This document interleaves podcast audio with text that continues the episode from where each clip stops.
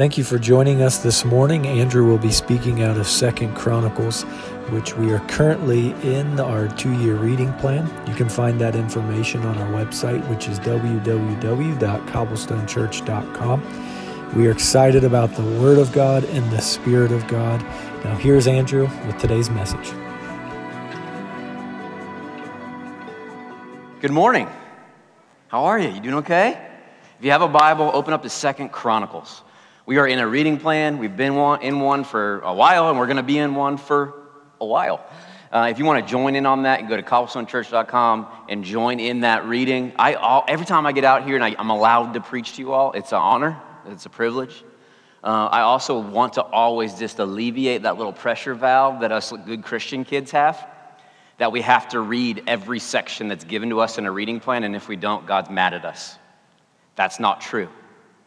The hope of the reading plan is not so much to give you an exact form, it's to kind of motivate us to say, hey, here's a starting spot to allow the, me to sit underneath the faucet of grace, allow the Word of God to get in me so the Word of God can come out of me. And so in Second Chronicles, where we are now, well, we're looking at the kingdoms of Judah, the kingdom of Israel. I believe the prophet Ezra wrote this book to encourage the people to remember, to remember the Lord, to remember to come back to Him, to remember the things of God, to remember all the goodness of God because they were not experiencing it when he wrote this book. And some of you need an encouragement this morning. Uh, my whole encouragement is that God is alive, God is real, God sees, God speaks, God wants to actually meet with you today if you would get off of your schedule and get onto His. And with that mindset, I, I want to do one of my favorite things before we even open, crack the Bible or I say any more words. I just want to pause. And I want to, to together as the siblings of God, like as siblings, as you know, brothers and sisters, as sons and daughters, ask God to be here. And I know some of you, you're like, God is everywhere. Thank you. I'm aware. But I don't want to treat him like he's dead. And I always want to say, God, if you have better plans than I've made, wreck them. And so, wouldn't it be awesome if we were like, God, show up here, and then the room shook? I would love it. And you're like, I don't know. Would I love it? I don't know. Let's find out. So, Jesus, we just invite you, Lord. We, before we, we, we, I talk or we try to think about your word, you are the living God who sees and speaks and moves and is alive, that we, we actually move and find our being in. You hold all things together by the word of your mouth, is what the word says, Jesus which means you're holding everybody in this room together by the word of your mouth. Would you come close right now?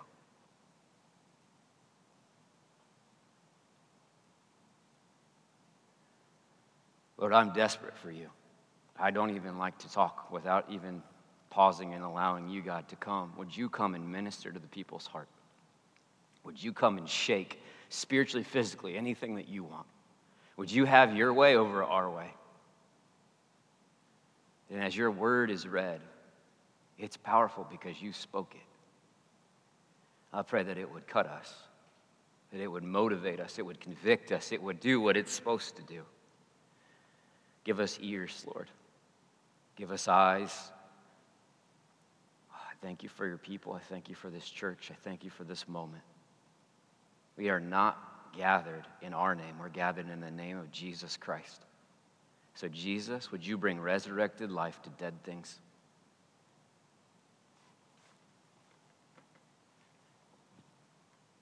In Jesus' name. Amen. Amen. I love you guys. It really is an honor to preach. Uh, I don't get to do it as much, not get to. Uh, it's on, honestly part of the plan to kind of rotate through elders and pastors and kind of hear different voices because really we want what we want primary in this place is this. We don't want primary to be like, when's Andrew going to be up there? I could care less about that. We want us to be a word, taught by the word, led by the Spirit. And if we're doing that, you won't care who's up here as long as they're being faithful to this. And so as we get into this, Second Chronicles chapter two, 14, verse 2 is actually where we're going to be at. We're going to go 14, 15, and 16. And when you get into this chapter, you're kind of going to get into a rotation of good kings, bad kings, good kings, bad kings, good kings, bad kings. And it's going to tell you what they did that was good. Some of them it's going to be longer, some of them it's going to be shorter, some of them really, really just messed it up from the beginning. But this is the story of Asa, A S A. He is the great grandson of Solomon. You have Solomon, then you have Rehoboam, then you have Abijah. I don't, maybe I'm saying that right. Then you have Asa. So you only have four generations removed from the grandeur of Solomon. Now, Solomon made some mistakes himself. I mean, he's called the wisest man on the planet, but he had like 700 concubines, so how smart was he? Um, but I want to do this. When we get into books of the Bible, I always find it very important to actually, if you have a study Bible, the part that you skip, the part that says theme, overview, why do they write it, that part, that seems very dry, read that part. It tells you what was, what was the time period, why were they writing, who were they writing to? Because when you read the Bible, it was actually written to a people. God spoke it on purpose. And so I love these videos, and I actually play them. I play them for you, but I also play them because we have kids in the room, and I have ADD. And so these are from Bible Project. We're going to jump into this one midstream because the book of First Chronicles, Second Chronicles, and, and, it was actually written together. It was one whole scroll. So just picture a big old scroll, and then we cut it in half and we made Bible books. So here is the overview Second Chronicles. As we move into Second Chronicles, which focuses on the kings that lived in Jerusalem.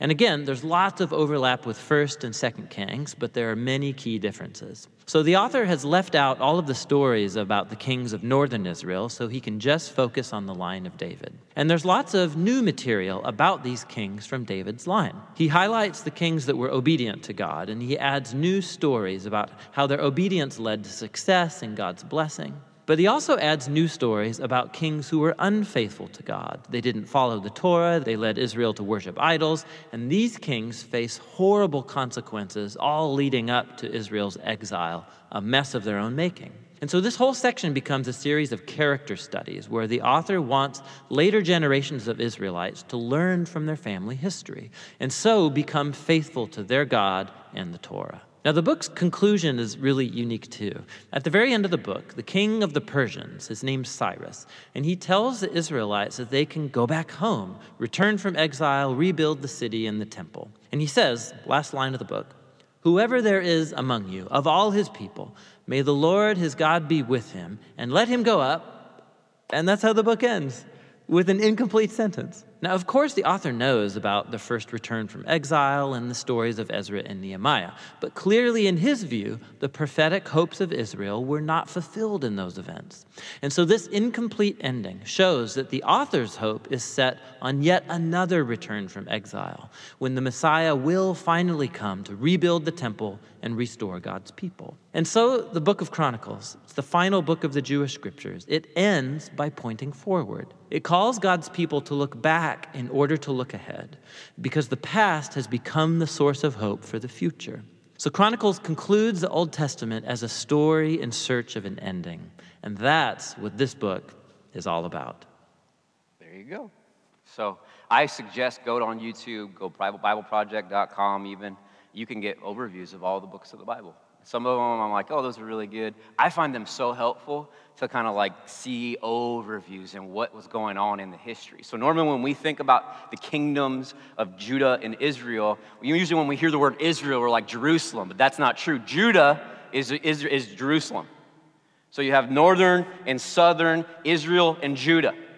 And where we're going to join today is they kind of ignore Israel and they focus on the Judah. They focus on the line of David. And Asa is in the line of David because Solomon is in the line of David. And Asa, who we're going to study today, is, like I said, Solomon's great grandson.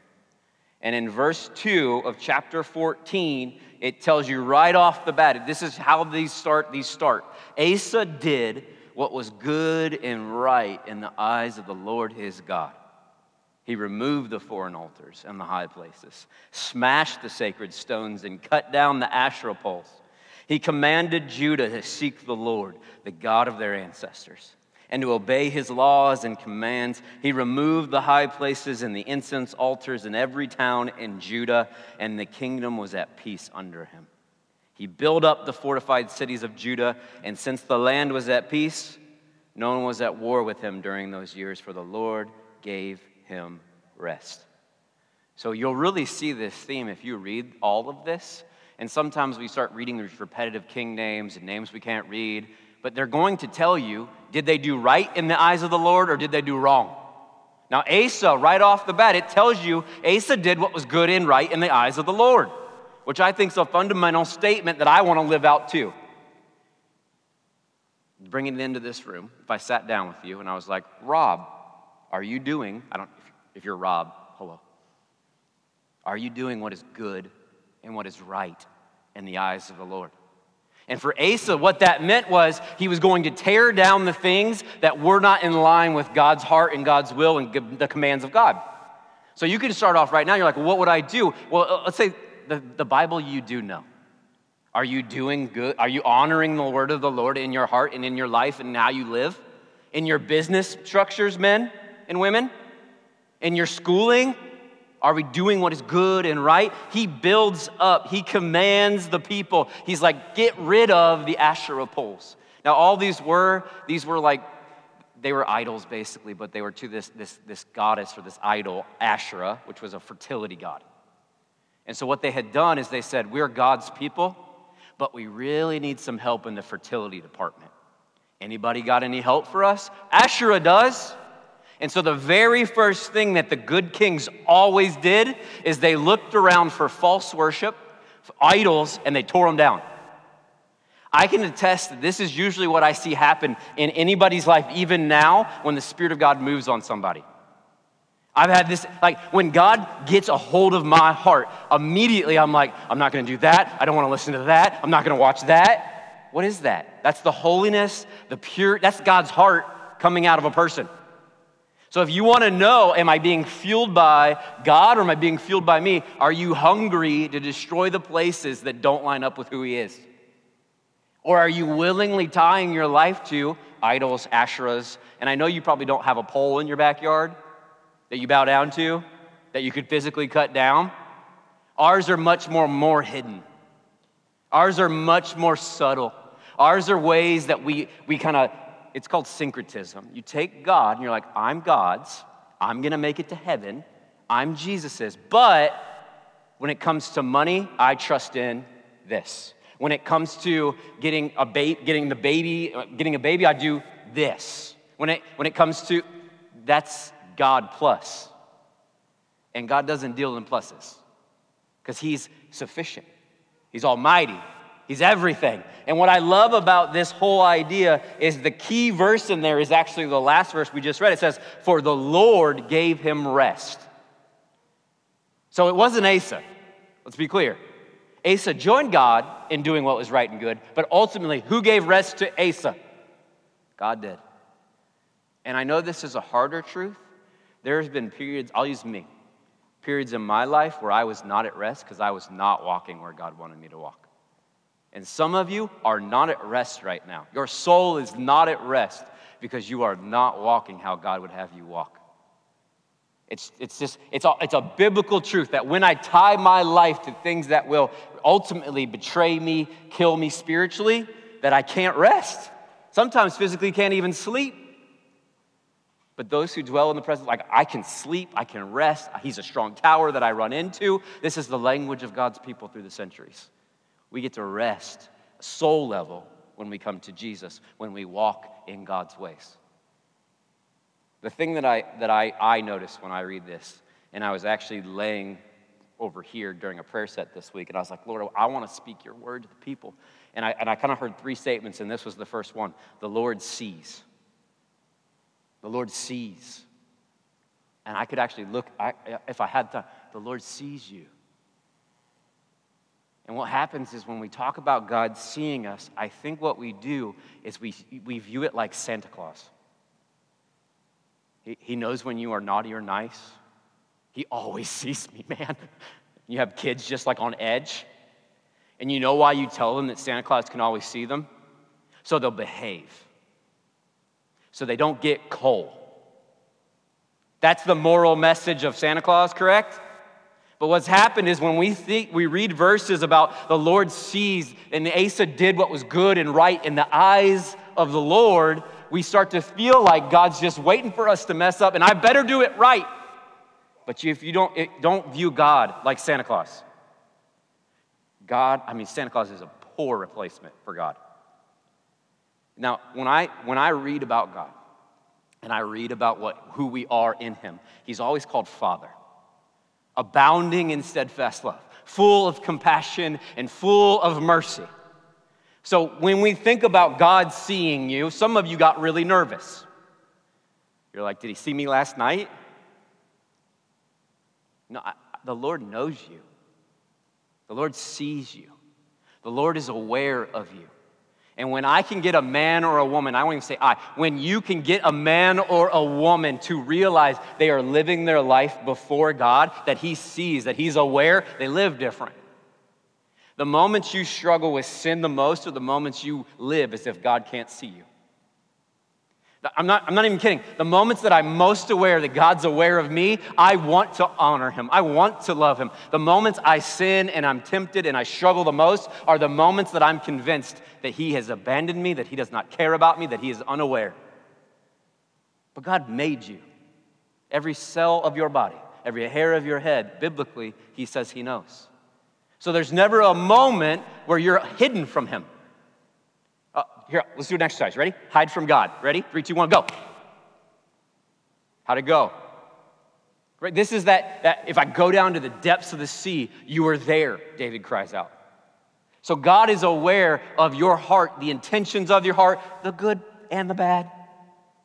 Now, the beautiful thing is, He's a loving Father who's poured out wrath on His Son, so it's not poured out on you. So you're, He's nothing like Santa Claus. In fact, He's like, I want to swap you.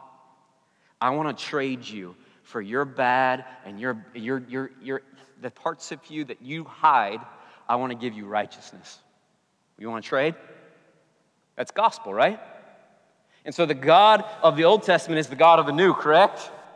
And we just have this bigger, fuller picture in Jesus Christ that no matter what, He sees me. He's aware of you. So if God sees you, God saw you this week, are you nervous or are you glad?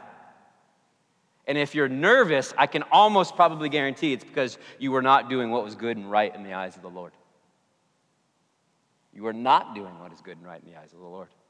And so I believe today is almost like can we start being a people, being a kids, being people that live like we're living in front of God? That He's not far away, that He's not displeased with us, that He's not ignoring us. You know why we, we were like, do this reading plan?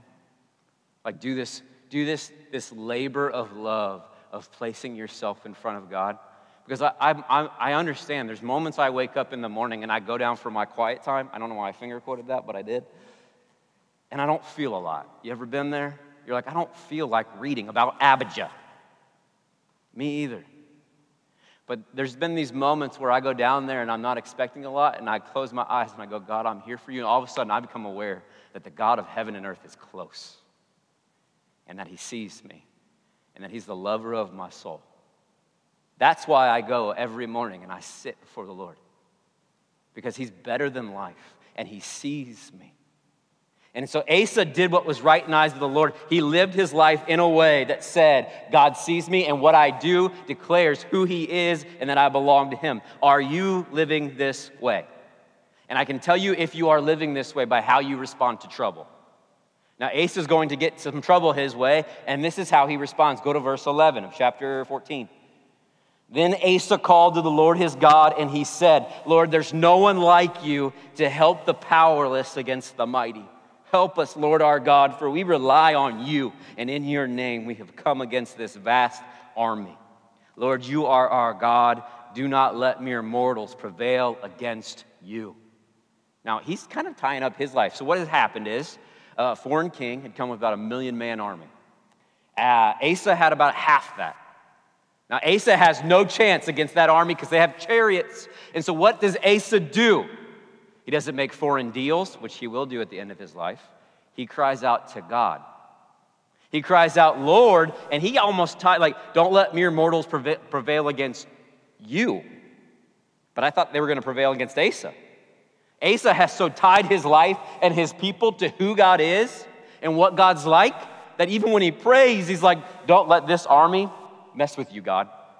And then what does God do? God actually, in verse 12, the Lord struck down the Cushites before Asa and Judah, and the Cushites fled. So when, we, when you're confronted by trouble, and I don't know what the trouble is, where do you run? Who do you turn to? And I can usually tell my heart posture when I have trouble come my way and I don't run to God, it's, a, it's, a, it's like a warning light on my car that I ignore for a year.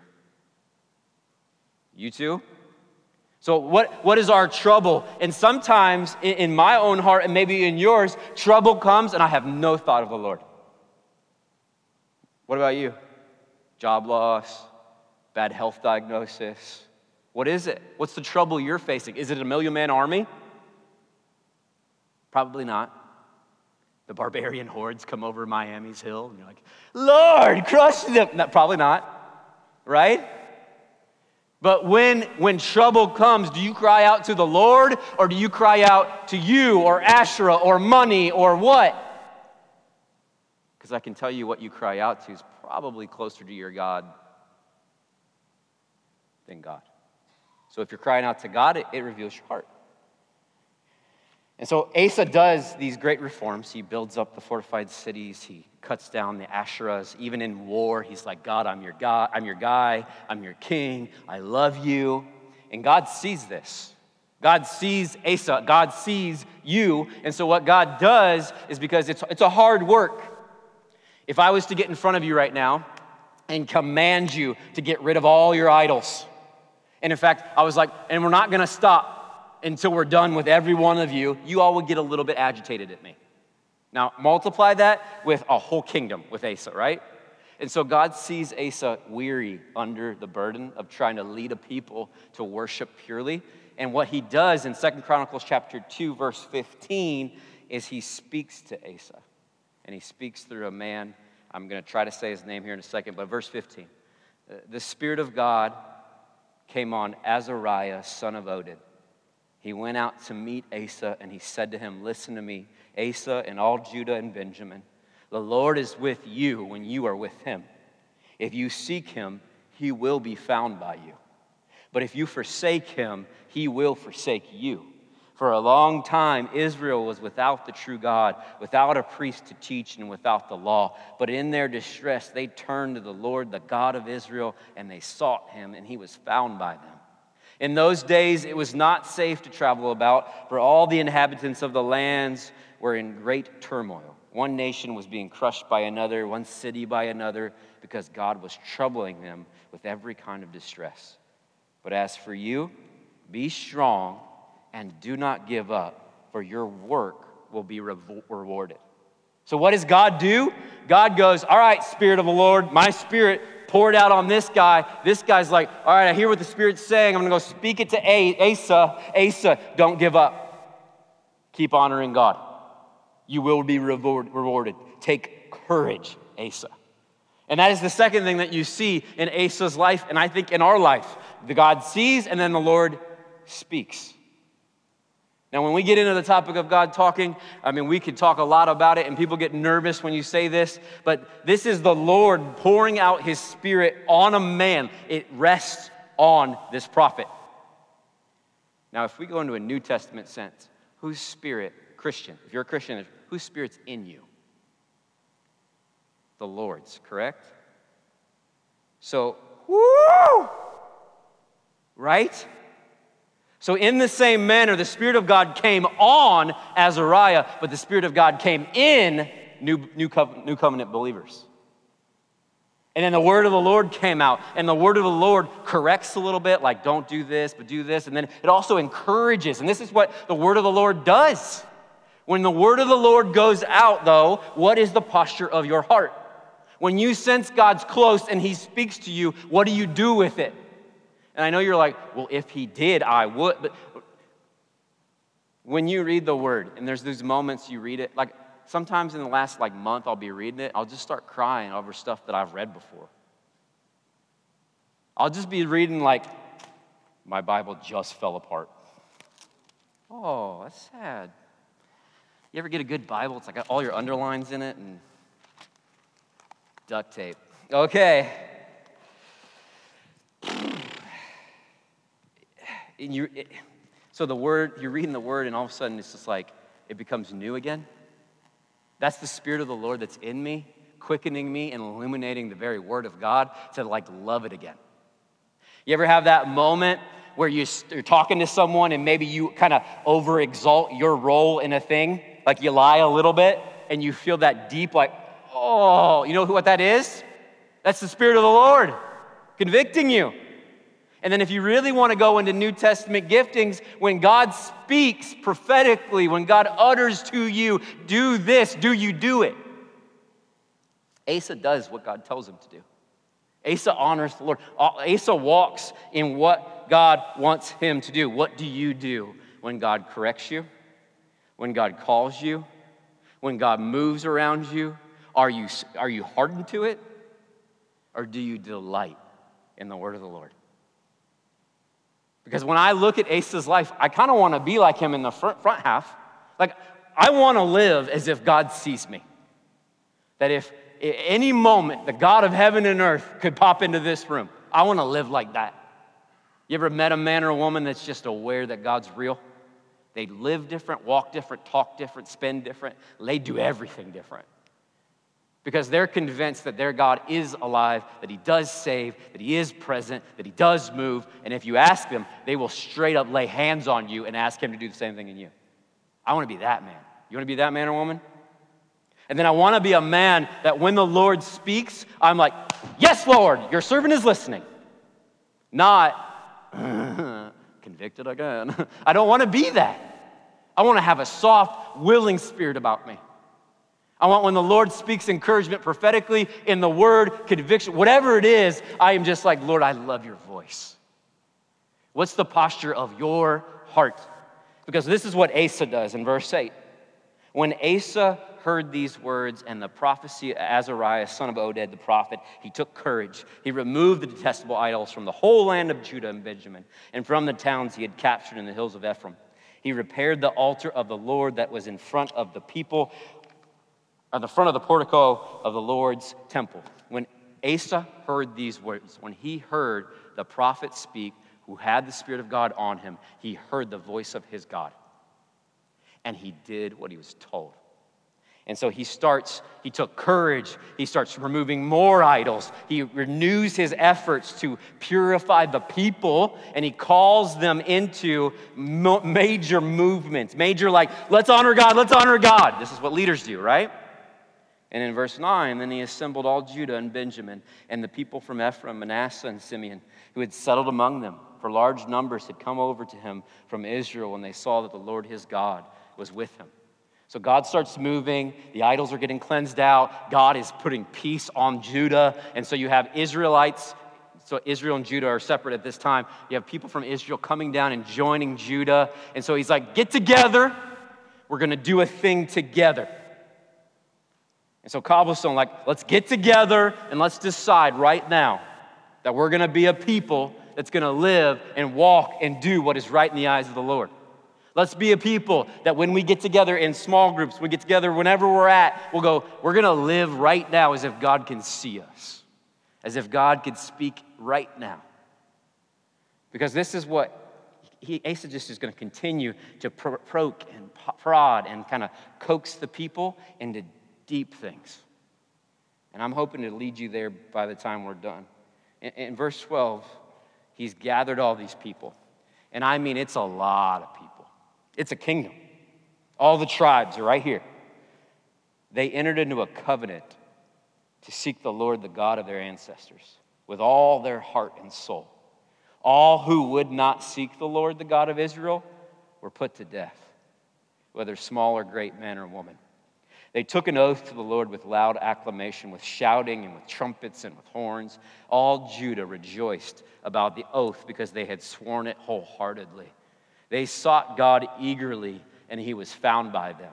So the Lord gave them rest on every side. I would love to live that verse out with you, except for the whole killing part, but that part, right?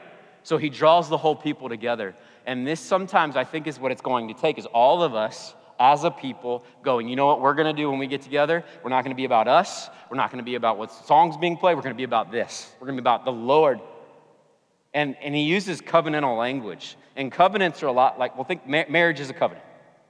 It's a relational contract. A whole people with wholehearted, they're yelling, there's trumpets, they're shouting. They go, This is what we're gonna do. With all our heart and with all our soul, we're gonna seek God. Do they find him? It tells you. They find him, and he gives them peace. So, Cobblestone, can we covenant today that when we come together, we will seek the Lord with all our heart, with all our soul, with all our mind, with all our strength. Almost sounds like something else Jesus said. That He will be our sole focus. That we will search and cry out and pray and worship till we find Him. Without Him, we will not know peace. Without Him, we will not have a soul level rest. Without Him, we're a country club with a little bit of spirituality on it. With Him, though, there's resurrection life, freedom from sin, healing power. I can go on. The list is long. So when Judah rejoices, though, they, they get a little crazy. It's like, hey, woman, you to seek the Lord with us? No, dead. You know what I mean? It's a little more extreme. We could just more be like, we're not going to let you, person that doesn't love God, drive what we do here. We're, when you come in and you don't know Christ here, we love you. I'll hug you. I'll drink coffee with you. But we're going to worship like we're free because free we are. But we, we're love that you're here. We love that you don't know Jesus. We want you to know Jesus. But we're going to pray like our God hears and our God sees unashamedly. You see how the shift happens now? We don't have to stone anybody. Now, Asa, he, he's, he's good about this in verse 15. They sought God eagerly, and he was found by them, so the Lord gave them rest on every side. What would it look like this morning to seek God eagerly? Did you seek God eagerly this morning? Now, I don't have to, I don't have to put any prescribers on that. I don't have to be like, well, did you raise your hands two inches or four? You know, that's not what we're looking at. But did you eagerly come in here going, the God who sees me, the God who speaks, the God who I'm with these people so I can find? Did you come in that way? Or did you come in what is prescribed cultural Christianity in America, which is I'll sit here for my two and a half songs. This guy who's a little too energetic is going to say some things from the Bible, and then you're going to be like, let's go eat some Bob Evans. That's the norm across America, which is why you see America cooling spiritually. But there's a remnant of God's people that go, no, no, no, no, no. I don't want that. I want the Lord. I want to I want to see him. I want to find him. I, will you eagerly seek him with me? That's, that's the heart of God's people that's awakening right now. There's pockets. Can we be one of those pockets that, like, those people at Cobblestone, they don't know what they're doing half the time, but one thing they do, one thing they seek after, that they might eagerly find God. Now, here's the, the, crazy thing about Asa Asa's not playing games, he ain't pulling punches. Watch this. Verse uh, 16 King Asa also disposed his grandmother, Maacah, from her position as queen mother because she had been, made a repulsive image for the worship of Asherah. Asa cut it down, broke it up, burned it in the Kidron Valley. Although he did not remove the high places from Israel, Asa's heart was fully committed to the Lord all his life. He straight up took his grandma and got her out of power. That's commitment, right? That's when you start looking at family and go, don't do that. Anybody love to be hated by your family? Anybody want to rebuke your grandma? You're like, now that you speak of it, yes. I don't. My grandma's fierce. She's an old Pentecostal lady. She'll get in my face. So, like, whoo! Is she here? No, she'll be here next time. You'll see her. She'll probably give me an amen. Yes.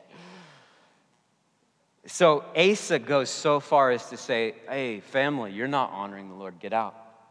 Hey, you, man or woman, you're not honoring the Lord, get out. That takes courage, does it not? To be that man or woman that says, I, I, we're going to honor God here. And you might not like me for saying get out, but we're going to honor God here. Asa does it, and I don't want to be a people that's hard and rigid in this. Like, I'm not handing out stones to stone anybody at the end of this service. You should be like, whew, but one of my roles as one of the elders, one of the pastors here, is to call us to be these people. To take serious our commitment to the Lord, to love Him more than I love you. For you to love Him and want Him and worship Him more than you honor or worship or love anything else. And part of the huge play on our lives right now is there's this, I don't know what it is. It's uh, maybe it's social media. We so want to be liked. We so want the world to kind of like, they're Christians, but they're nice Christians. Blech. Be the Lord's. Allow the Holy Spirit to fill you full of the fire of God and go be a man or woman of God no matter where you are. Worship the Lord and the Lord only. The world will notice, they will call you weird, and they will disconnect from you. The problem, though, is the, the problem that Asa had is the same problem that you and I have. I face it all the time. The problem is that people forget.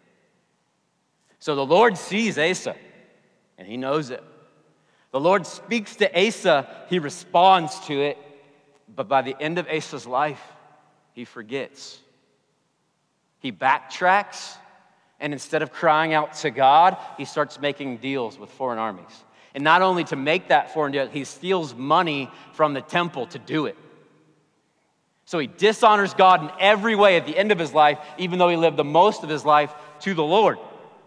Now, that, that seems to be the norm for humanity. You ever have God move powerfully in your life? You should say yes if you're a child of God. God's moved powerfully in my life. I mean, I've watched God answer healing prayers in front of my eyes, and then a week later, I'm like, did that happen? What is that? What is that about humanity that can watch God move, watch salvation flow out, watch God respond, watch God speak, and then a week, a month goes by, and it's dull almost in your spirit? What is that about? Well, the good news is it's not, it's happened for a long time. God's people have done this on repeat. It's a cycle. I think that's why there's so many remember, remembers, remember, remember, testify, remember, remember, testify. That's why that's in there because our hearts, they just forget for some reason. And then our flesh pops in. And anyway, we just get into all that. But in Second Chronicles chapter 16, this is the end of Asa's life. Dude, it's 10.02. We got to get out of here.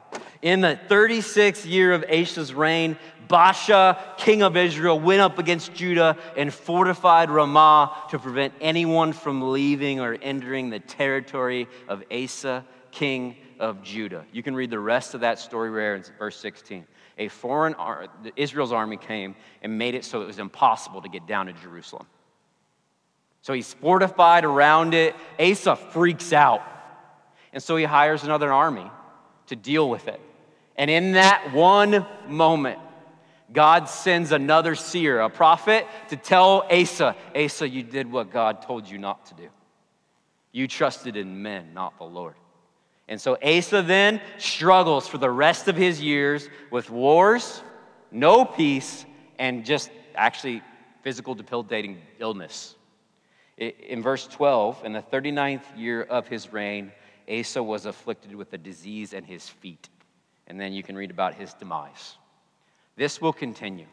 Good king, bad king, lots of bad kings, a couple good ones, but mostly bad. Why? Because they, they forget the covenant they made to only love and worship and serve God. They forgot that they live before God who sees. They forgot that God has spoken and that they should honor the word of the Lord. They forgot all this stuff. And so I, I think this is how I would end. And I would love if we had more. I could just do this for another hour, two hours, seven hours. Just kidding. I'll get you to Bob Evans real quick. I don't want to be a people that forget. I don't want to be a people that when we gather, we gather as if God is dead, does not see, does not speak. In other words, we treat God like he's just one of those other idols. There are no other gods. Every other God is an idol who can't see, who can't speak. But our God is the living God who can see, who does speak, who knows his people, who knows your name, who knows you where you are anxious, who knows what you need before you ask, who knows you entirely because he spoke you into being.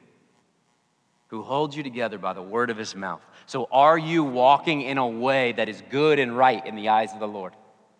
Are you living your everyday normal life? Brother Lawrence, he wrote a book called Practicing the Presence, which is a great book. And he said, While I'm washing dishes, I want to be aware of the presence of God. Can we be those people this week? Instead of the ones that go from Sunday to Sunday, barely eking it by, treating God as if He's not alive and very removed as a father that's like displeased or like Santa Claus. And so, what I would like to do, uh, I would like to make it a bigger deal. I just want to pray, and I'm going to covenant with God. I'm going to say to God, God, you have my yes that I want to eagerly seek you when I come in here. And if you want to give yours in this prayer, great. And when I say amen, you are free to go or you are free to come up and get prayer. We'll have a prayer counselor here and here. And I know it's COVID days, so they'll have masks on. And if you don't want them to lay hands on you, just be like, no, that's okay. But God, we covenant with you. This is your word. And I don't need more time. I just need your spirit, Lord, to come and quicken us for you to sow, sow this word, your words, into our hearts and our lives. When we get together, God, we want to eagerly seek you with all our hearts, mind, soul. We want to find you. And so, God, I give you my yes. That when I come in this room, when I gather with my brothers and sisters in this room, I will seek you with all my heart and soul. You have my yes, Lord. We are here for you. Father, I ask because you're a good father, would you show every person in here that you see them? Would you come close to them right now? Because your spirit is inside of us, would you speak to us?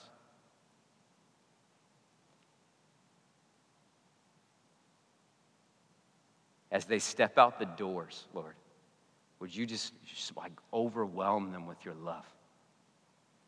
Would you show them at their home later today that you're not absent, you're not more here and less there? Would you pursue them? Would you show them that you are the living God? There's no one like you. And I thank you for this moment to share life with them, to love you together. Lord, help us. Convict us by your word and by your spirit to live lives that are good and right in your eyes. Convict us right now, Holy Spirit, of any place we're not doing what is good or right in your eyes. In Jesus' name. Amen. Thank you for joining us today. If you would like any information regarding events or our two year reading plan, you can find that at www.cobblestonechurch.com. Have a wonderful week. God bless.